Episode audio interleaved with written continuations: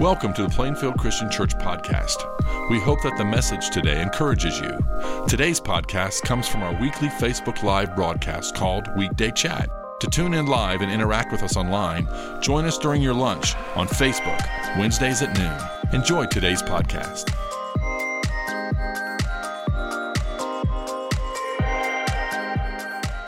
Hey, welcome to Wednesday. It's a beautiful day. Hopefully, you've been able to get outside and get some fresh air, but Welcome to Weekday Chat, where we get to do this each week, uh, meet with you. Uh, my name's Kyle. I'm one of the ministers here. It's so good to, to be with you, where we get to talk about where we've been and where we're headed. Yeah, my name's Steve White, and we are uh, also uh, glad to be together. We don't get to be together yes. very often. Weekday Chat, we're glad to be here. And we are glad you're here just to touch base with us. And uh, we love to hear from you. So if you have any comments or questions, these few moments we're online, please shoot those our way and we'll address them uh, even right now. And uh, we hope it'll be helpful to you. This uh, past Sunday, we were in Galatians 4, mm-hmm. and it was a tough section of scripture. I wish we'd had time to go like phrase by phrase but we landed on the story of Sarah and Hagar, and we dealt with this subject of legalism. Now, you don't seem like no. you would ever be a legalist. No, don't be. Fooled. You're one of the great, yeah. most gracious guys I've ever met. But let's pretend yes. that you are a legalist, okay?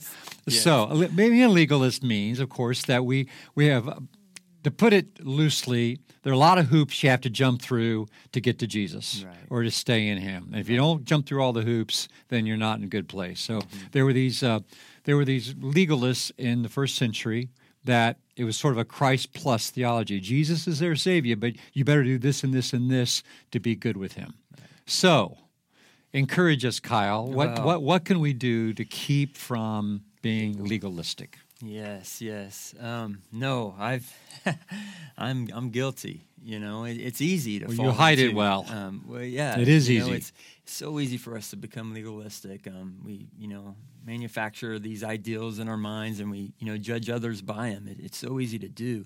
Um, I think one of the best ways to prevent it, though, is just simply to think about how am I going to approach this day. Uh, Steve, you brought it up in the sermon, but when you when you reference the the Pharisee and the tax collector, um, basically there's two kinds of people in this world: Pharisees and tax collectors. Mm-hmm. In that, um, you know, the Pharisee is judging others and trying to prop himself up by just looking out and surveying others, and but the tax collector, you know, it's so interesting when you when you really look at that. It, how it describes how the tax collector approaches it. It says he stood at a distance he wouldn't even look up to heaven. He beat his chest.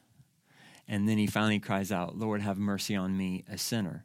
Yeah. And so I think, you know, there's that saying if you find yourself looking down on a lot of people, it's time to start looking up to God. And it, I think that's that's just that's the that's the choice we have. How am I going to get out of bed and, and, hit the floor today? Am I am I looking at others or am I saying, Lord, have mercy on me? Because if, if, if, Lord, have mercy on mm-hmm. me is the mm-hmm. theme of your song, that melody is going to play out in the way you live. It sure is. You know? That is great, great help. It's so hard, isn't it? Oh. We get in this critical yeah. spirit so much. Yeah. You know, the verse that, that, that, that one little statement Jesus says, with, with the measure you use, it will be measured to you. And I think about this huge scoop that God uses. Right toward people and toward me. And I want to be a big scoop person. Mm-hmm. And legalists, legalists, you know, they have little scoops. They just do. Um, and and sometimes when we talk about grace, we only mention it in the context of what we've received from God for salvation, right? Mm-hmm. But there's also gracious living. Oh, yeah. Because we receive grace, we extend grace to people. We yes. give the benefit of that. We help people. We we lift people up, and and I I think uh, you know we're not go- good multitaskers in our brains, and it is hard. It's hard to have a thankless spirit, like you were saying. Mm-hmm. It, it, goes with what you were saying, thankless spirit, but and also be judgmental, critical at the same time, right? Yeah. So you can't you can't live both. Right. So you choose one, you, and you feed one or the other, you either do. a thankful heart or the critical heart, Yeah. whatever that is. And so you got to make sure we're feeding the right one. It takes a big scoop to keep doing that. Absolutely. Mhm. So you're a big scoop person, or a little scoop person. You Yeah. know, that's kind of a question for you. Right. you And know? who, what are you going to Let's feed? be big scoop people. Yeah, that's Yeah. right. I like it. Well, Steve, how can we take steps to to trust in God more? You know, obviously this whole story with Sarah and Abraham, and Hagar. You know, there's Yeah. trusting God.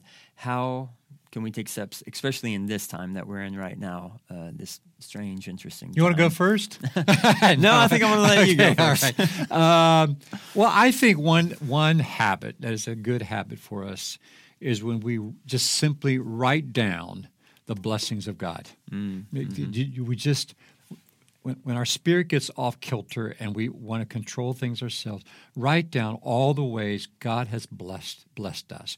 And when we look at that, I mean, it's overwhelming what God has done for us. Oh, yeah. And why why should we be untrusting based upon where he's brought us from, Mm-hmm. what he's already done in our lives? There's no no reason. Or even writing all the ways that he, you have seen his hand at work in the past. That's one of the things that gives us fuel Mm-hmm. Oh, yeah. for the future to trust, Yes. right? Mhm. But Absolutely. so I'm not a big journaler, you know, that's not my thing. Right. But I have found it a healthy thing sometimes Mm-hmm. when I, I need to do that as a discipline and a practice to get my eyes off myself and Oh, more yeah. on Him, right? Yes. You got an idea for us? Uh, you know, just again, just as I thought through what you were talking about Sunday, and and it's just really it comes down to patience. Um, like how uh, trusting God is going to come down to me being uh, patient. You know, Sarah and Abraham. Um, it was easy not to be patient. You know, like we want to see this this thing, you know, work out now, um, and it, it's it's the you said historically it's how God has always worked. It's how He'll always work. It's He is working when you don't see it, and He's working when you don't feel it. Right. And but to to get our minds wrapped around that and to to lean into to patience. So for me, um, a step into God right now, especially with the season that we're in and, and everybody, the uncertainty, it's just patience. Yeah. Like, God, you've always worked, um, even when I had no clue. So I fully have to trust that right now you're working. Well, it's one of the reasons community is so important, Yeah, which we can't enjoy fully now, but we hear other people's stories and Yes. testimonies, right? Yep. And and know how good that. God is. Also, but I was going to add too, there there have been times when I think physically we demonstrate trust. For instance, if I am worried about finances, Mm-hmm. maybe I take my my uh, the app on my phone, my bank app, or my printout of my statement, Mm-hmm. and actually lift that up to God. You know, lift like like God, it's yours. Yeah. You, you take care of this. I'm, I'm giving this to you it, to yeah. handle. Surrender. Or you know, so often in the Old Testament they were prostrate on the ground Oh, yeah. before the Lord. You know, I mean, maybe it feels uncomfortable at once, but just lay on top of whatever that is that you're Mm-hmm. worried about and extend it to Him and show Him physically that we totally, we totally depend on Him. Right? Well, your physical posture can always lead the posture of your heart, you know? Absolutely. And so when you Yes. lay down, face down, you know, your, your heart will follow that. totally agree. You that. know? Yes. All right. Um, so let's pretend you're not a very trusting person. Okay. Okay. Now you seem really trusting. You always seem cool, relaxed, trusting. All Yeah. right. Let's pretend though you always are, but, but aren't always. So Aren't. what would be one one good practice to do to help in this in this trusting? To- If to, if you're trusting God fully, what's one thing you do differently? hmm I would not worry or plan so fervently um, about tomorrow. Uh, if there's one thing that Jesus said that I feel like I'm just, you know, pretty much all the time guilty of, it's when it says, "Don't worry about tomorrow." That's for the pagans to do. Yeah. Um, he, here's what I think. I think in America, our American Christianity, the Western world, we have done a great job of taking like, oh yeah, you got to plan in the storehouses, and you got to pl-. like. We take some biblical truths, but we've got a way of really exaggerating them and spiritualizing them to where we don't really live in a way that Jesus expressed Yeah. for us to live. I mean, I don't live like a bird, you know, like where where's my food going to come from tomorrow? Where am I going to lay my head down? But at the same time, you know, maybe it's not that extreme, but I'm just saying that's where for you. for me, if, if, if I was to just completely 100% trust in God, what would change in my life? Uh, worry and planning tomorrow and the next day and all that stuff. It would drastically change. And it's more than getting past the bumper sticker statements, right? Oh, You know, it's yes. easy to live by those little cliches. It's deeper Right. than that, right? Yes. It's this abiding presence of God Mhm. that we enjoy Mhm. and rest in, right? Right.